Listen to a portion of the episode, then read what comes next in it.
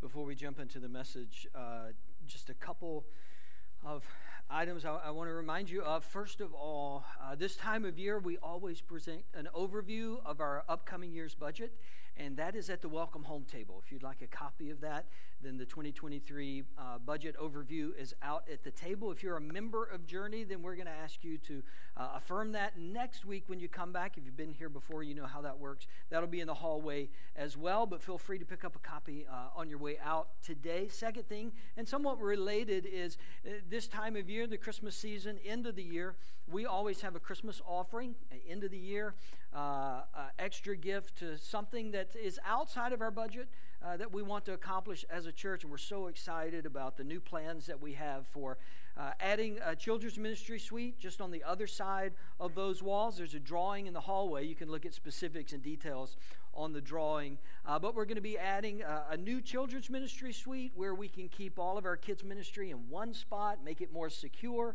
uh, make it easier uh, for parents to drop off kids and that sort of thing, pick up uh, their kids. And then because we're adding that, we're going to be able to designate what's currently the children's worship room as our youth room. Our teenage ministry is growing uh, probably faster than any other ministry in our church. And so we want to give a designated space for our students, decorated for them, furniture for them. That's going to happen in the back hallway. And then that's going to allow us to add some more adult community group rooms so that more of our community groups can meet on campus on Sunday mornings and Wednesday nights and, and during the week, uh, as well as some. Uh, hospitality type uh, rooms that we're going to be able to uh, repurpose uh, here in our building. Again, the drawing is in the hallway. Happy to answer questions about that uh, in the hallway afterwards if you have some questions about it.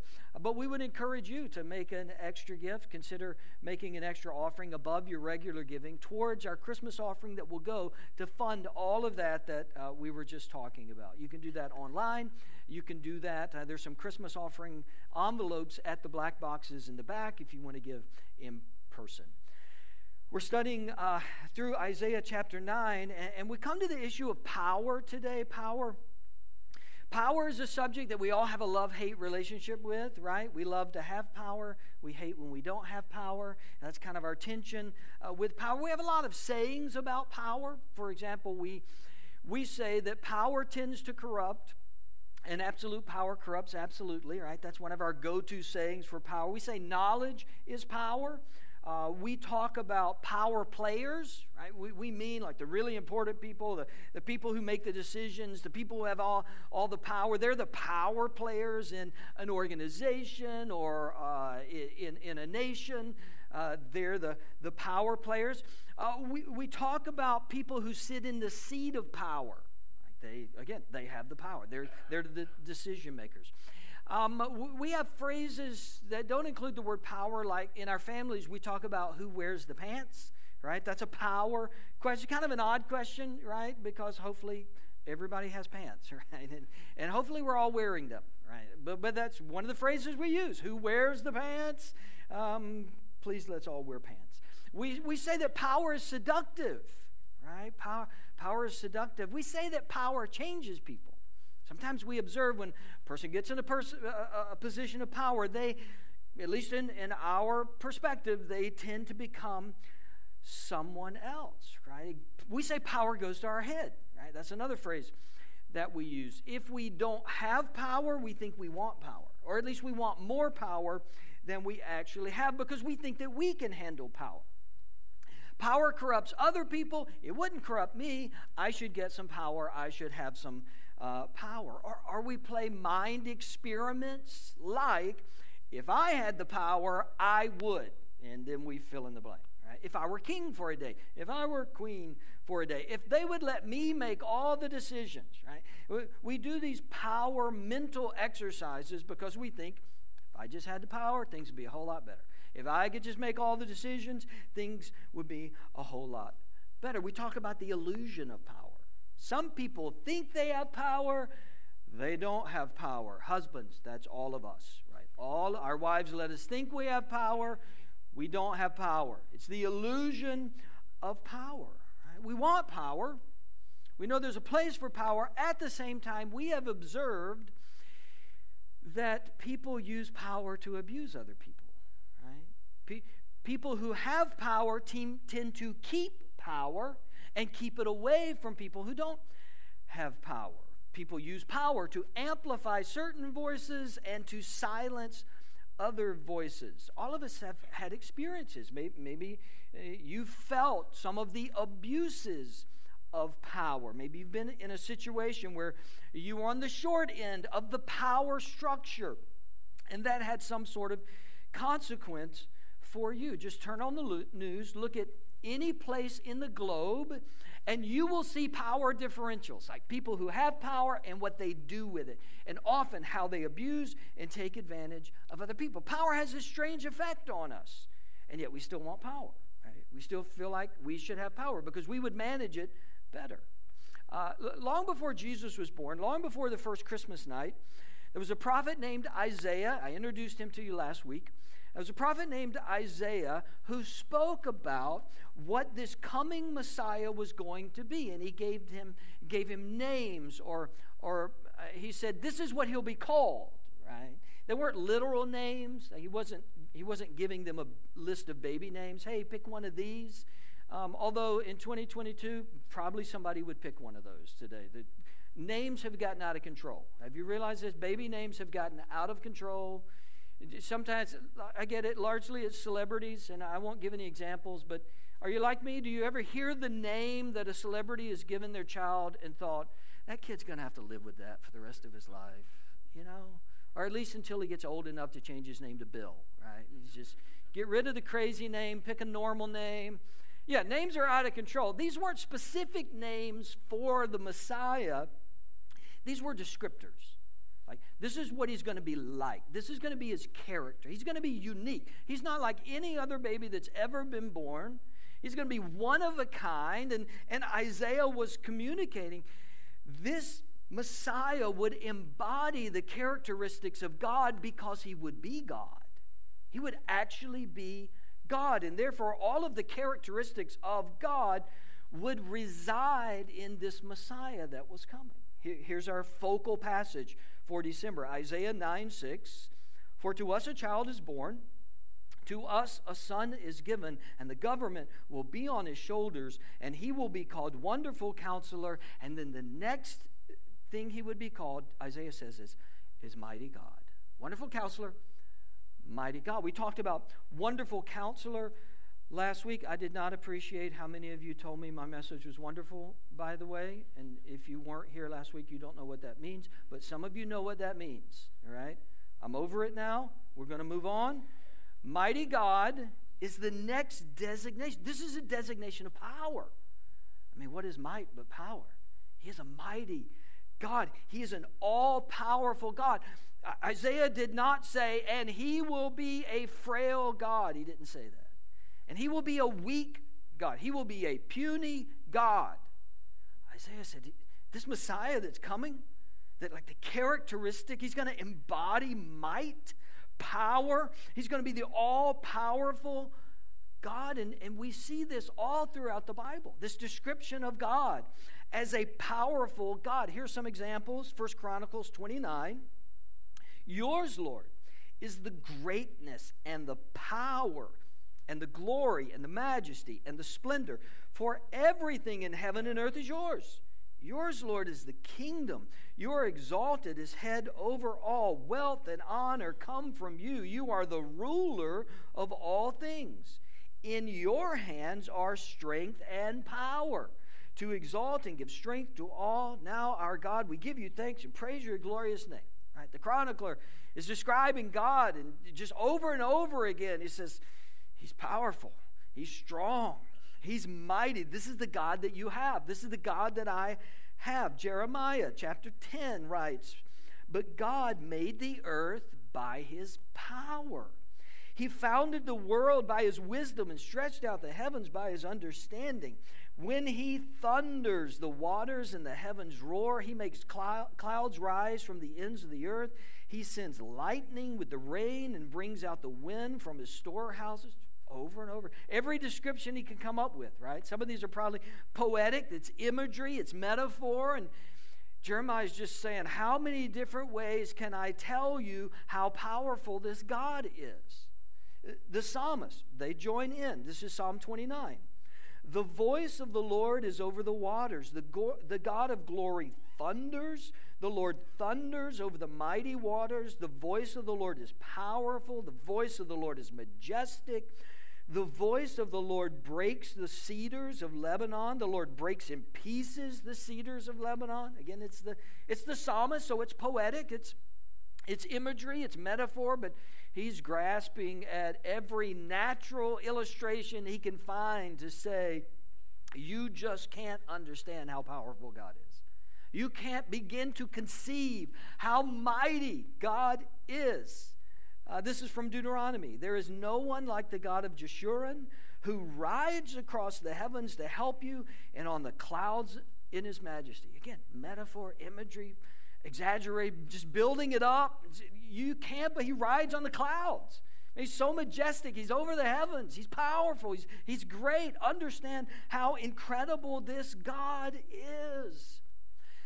We, we have a theological word or, or a descriptive word. When we start to talk about the characteristics of God, we have a specific word for his power, and you probably know it. It's the word omnipotent. Like that's the that's the big word that in six dollars to get you a cup of coffee at Starbucks, right? Omnipotent. That's the big, the big theological word, which just means he's all powerful.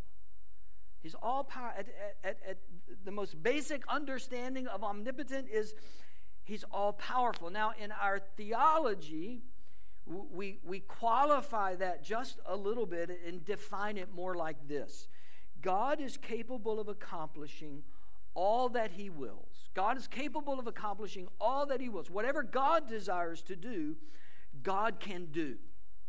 Whatever God sets his mind on, God can accomplish. People sometimes ask nonsensical questions around God's omnipotence or, or the fact that he's all powerful. And so people will ask questions like, if God is all powerful, can he create a rock so heavy that he can't lift it? And the theological response to that is that's just stupid. That's, that's just a stupid question. All right? God is not a carnival act. Right, where, where his creation gets to sit, back and ask him dumb questions. Oh, can you do this? Can you do that? Hey, can you do that? Right? God, God's not a carnival act. God does whatever God determines that he wants to do, and nothing can stop him. God accomplishes everything that he sets his will to accomplish, and nothing can stop him. He's never too weak, he, he's never short of resources, he's never lacking. Now, that stops me from doing some things, right? There are things that I want to do. There, there are things, furniture that I want to move in the house, and I don't have the strength, and I got to get like another person on the other end. Uh, there, there are things that I want to purchase that I don't have the resources for. like I the washing machine broke down and the car broke down and so we got to delay that particular purchase because we don't have enough money in the bank to get that to, now that happens to me that happens to you that never happens to god like god's never in heaven saying you know i really want to do this but hey angels i think we're going to have to wait for another paycheck another paycheck or two before we can do that, that god, that's never god and I really want to do this, but I'm a little sore from what we did yesterday. I think I need to take a nap and then maybe I can try it again. That's God never says that. If God wills to do something, he does it. If God desires to do something, he does it. He's never held back, he's never slowed down. He has no limitations whatsoever other than his own will and his own desire for what he wants to accomplish. He's a mighty God. And that's our hope, isn't it? Like, really, when we go through difficult times, part of our hope is that God is way stronger than we are. When we face what seem like insurmountable obstacles in our own life, and, and you've been there, right? You, you, you really difficult challenges and you knew, okay, I don't know what to do. I don't think I can accomplish this.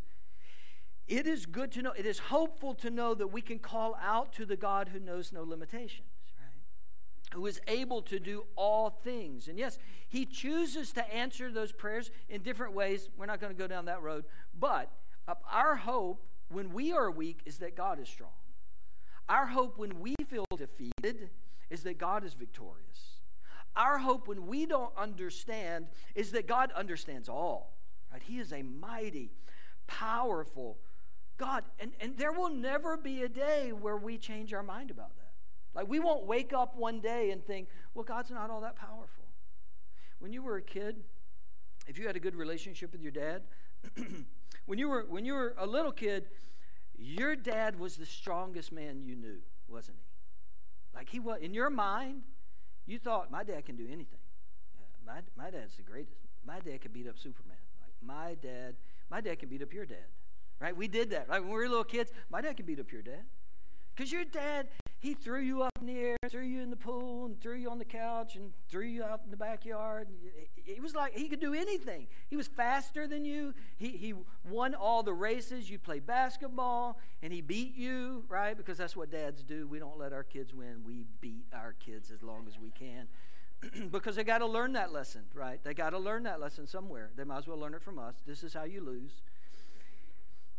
We get older, though, we get older, we grow up a little bit, and we, we begin to realize, you know, my dad's not the strongest man in the world, after all.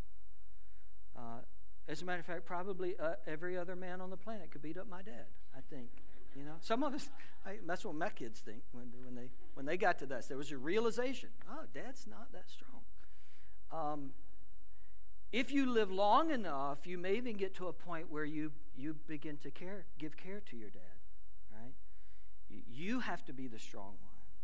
And, and your dad is still the strongest man in your eyes in the sense of how much you love and respect your dad and how much you look up to him. But, but you get to a point where you realize he, he's, he's a man and, and he's not the strongest in the earth and he, he cries sometimes too and, and he hurts just like everybody else hurts. We have this realization about other people that maybe at one time we thought we were just superhuman strong.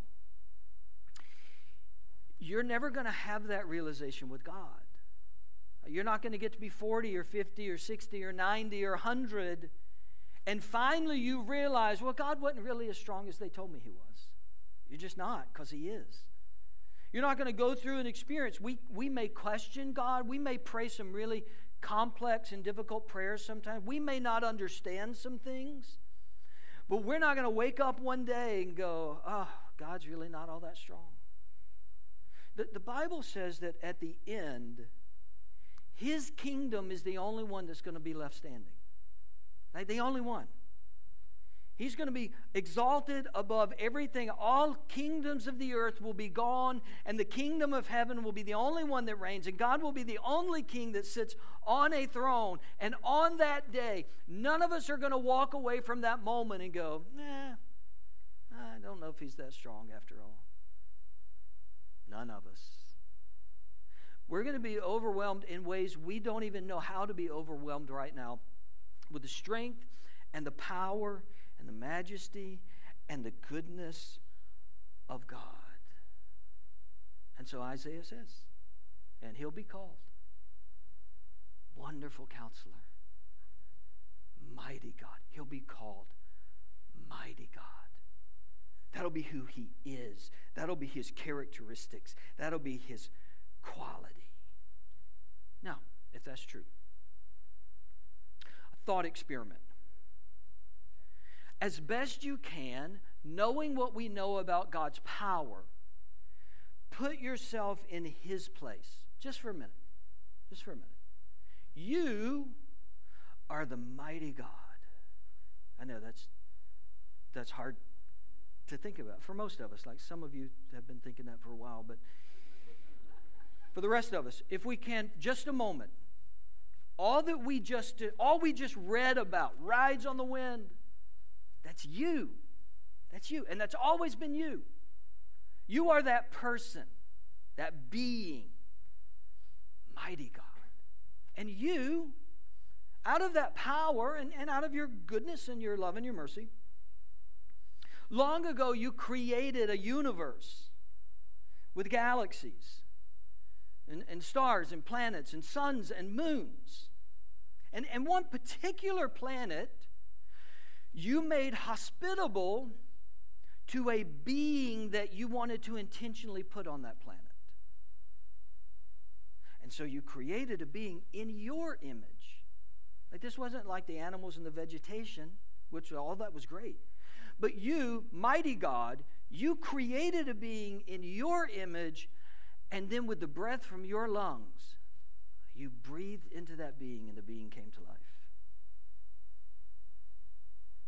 You did that because you're a mighty God. And then you gave that being and his descendants, you gave that being the answer to all the test questions. You said to them, if you want to live a fulfilling, purposeful, wonderful life, here's how I made you. Here the answer to the test questions. If you live this way, there's going to be a flourishing about your life and your experience on this earth. Here, here's how you should live. You did, mighty God, you did that. And that being broke every one of those rules. Didn't even appreciate the answers to the test questions. that being went through cycles where they didn't even know who you were. They didn't even remember you. They were they made up God. Instead of you, mighty God, instead of you, they made up gods to worship. Made them out of wood and stone, created them out of thin air. We're going to worship these gods. We don't want you, mighty God. We're going to worship these gods. And really the only time they came to you was when they had a problem. Right? They would run to you and say, Mighty God, can you save us from the consequences of our decisions? And you did. Like you saved them. And they would run back to you and they would say, Mighty God, would you save us from our enemies? And you would say, I told you not to let them in the country, right? I told you not to intermarry with it. Like, I told you how to avoid this, but okay, I'll help you. Mighty God, we're having disease and plagues and famines. Would you help us? And you did. Like over and over, you helped this being that you created out of your power. And every time, after you helped them, they went right back to forgetting about you. Over and over and over again. And then there was this moment. there was this moment in human history where you decided, I'm going to go down there. I'm going to go down there, walk around do a little look see. I'm going to go talk to them. Why don't you show up? Just show up. I've been telling them I've been coming. They, they, uh, they hadn't figured it out, but, but I, I'm going to go down there. I'm going to, I'm going to visit with them. Now, if you were the mighty God who had created this universe, you, you caused their planet to rotate at just the right speed, right? You, every day, out of your power, you kept their planet just the right distance from the sun so they didn't freeze to death or burn up. Every day, out of your power, you made sure gravity operated at just the right pressure for them to survive. Every day you did this. This was your power. You did this. They wanted nothing to do with you, and you were going to go down there and talk to them. Tell me what your attitude would be. You don't have to tell me right? I know some of you, right? You would go down there to clean house. I mean, you're the mighty God. You have all power. You would go down there to kick butt and take names, right? Like, we're, I'm going to clean this place up. They are not going to treat me this way. I am the mighty God. I created them. I tried to help them. All power coming to earth we're going to set the record straight.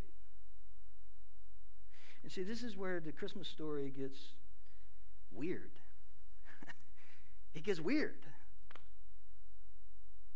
Because the God with all power, who could do whatever he wants to do, whatever he wills to do, that we had rejected and sent away, that we distanced ourselves from, when he came to this earth after all of our disobedience, he came in the most vulnerable form imaginable. not as a power to wreak havoc, not as a judge to clean things up. He came as a baby. Whether he ate or drank, how long he sat in a messy diaper was completely up to the creation he had made. That power, that power that's true of him, he sets it aside. And he comes as weak and humble and gentle and vulnerable He comes, and instead of expressing anger, he gives grace freely. He comes, and instead of trying to take over the power structures on earth, he moves as far away from the power structures as possible. He doesn't join the military. He doesn't try to become a commander. He's not a politician. He's not trying to overthrow Rome. He sits with women who've been rejected and disabled people who've been overlooked their whole life. He takes little kids and holds them in his arms. He moves quietly about, sharing the love of his Father, person after person after person. He's not even recognized in his hometown, which is ironic because he made the whole earth, right? Like the whole earth is his hometown. But the specific hometown that he was raised in physically, they didn't even recognize him as Messiah. The mighty God comes to earth, give his life away.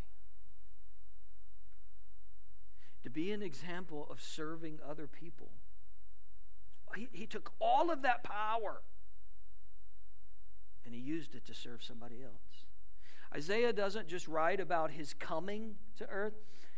Isaiah foreshadows what the ending is going to be like for the mighty God, for the all powerful God. And this is what it was going to look like at the end of the mighty God's life on earth. Isaiah 53 He was despised and rejected by mankind a man of suffering, familiar with pain.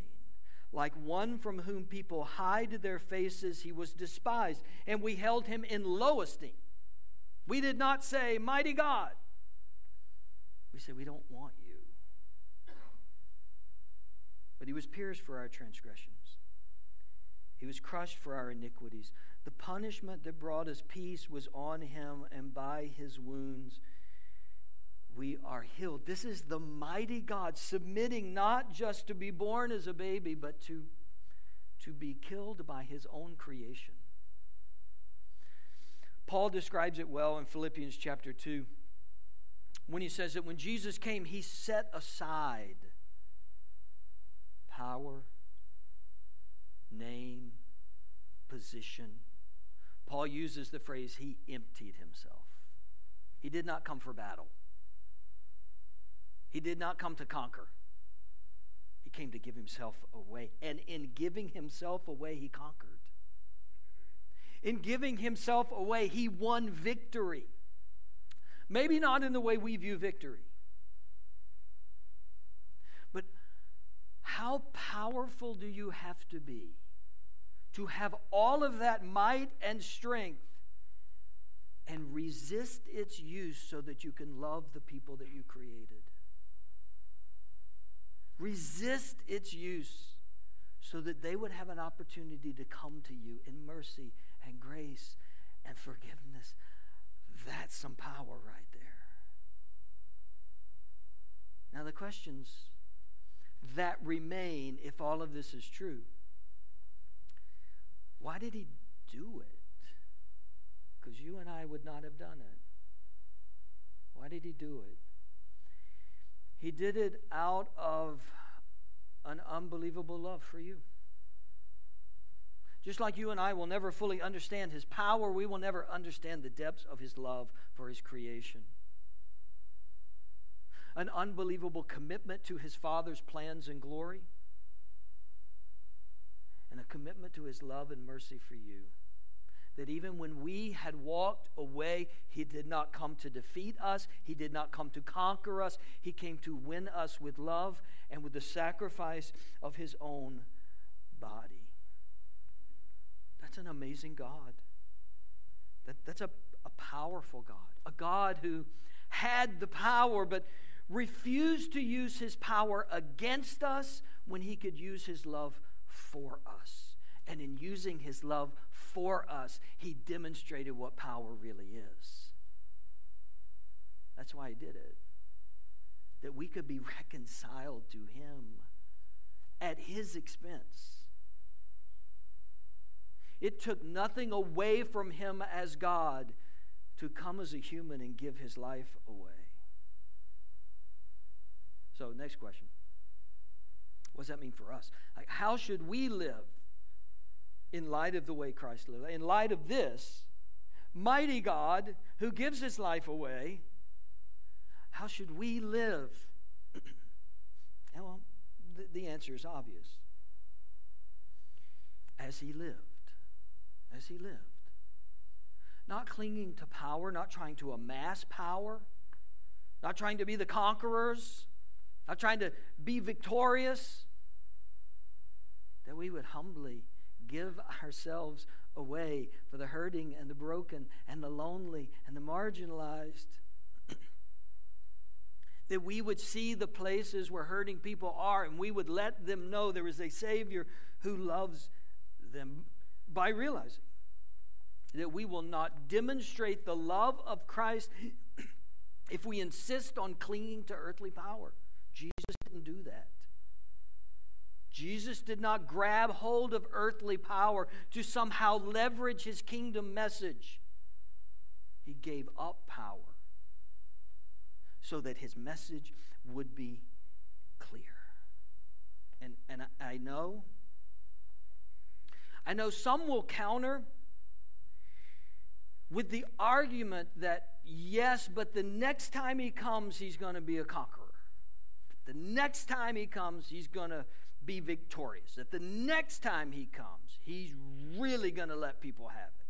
He's got a horse, he's got a sword, he's got an AR 15, like he's coming. Maybe not that last part. He's coming. And I would say, maybe. But he hasn't come like that yet. All I know is how he came the first time. Like I clearly understand how he came the first time. How he comes the next time is up to him. I know how he came the first time. And I know he has not called me to be that conqueror. He's called me to be like him. He's called me to walk and speak as he walked and spoke. Yes, he is the mighty God. This takes nothing away from his power. But when he walked this planet, that power was demonstrated in love and grace and mercy, was demonstrated in giving himself away. And I kind of think that's how we should live. I kind of think that's the story of Christmas. That we should be like the child of Christmas seeing those who are hurting, loving those who need it, pointing everyone to a mighty God who became a suffering servant, a mighty God who was pierced for our transgressions, a mighty God who, though he said he could call 10,000 angels, never did, so that we would know him fully, completely.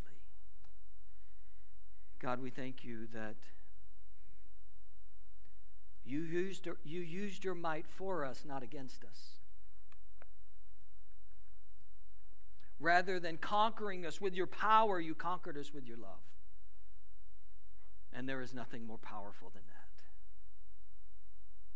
Thank you that when we call on you, we call on a God who is strong, a God who is faithful, a God who is powerful, But we are also calling on the God that when He chose to come into this world, He came humbly and gently, relinquishing power, never moving towards power, only moving towards love and forgiveness and grace. And may we be those kinds of Christmas people. Those kinds of Christmas people who live vulnerably and open handed and willing to show grace. That your power could really be seen, because that's how it's seen. Work in us. I pray it in Jesus' name.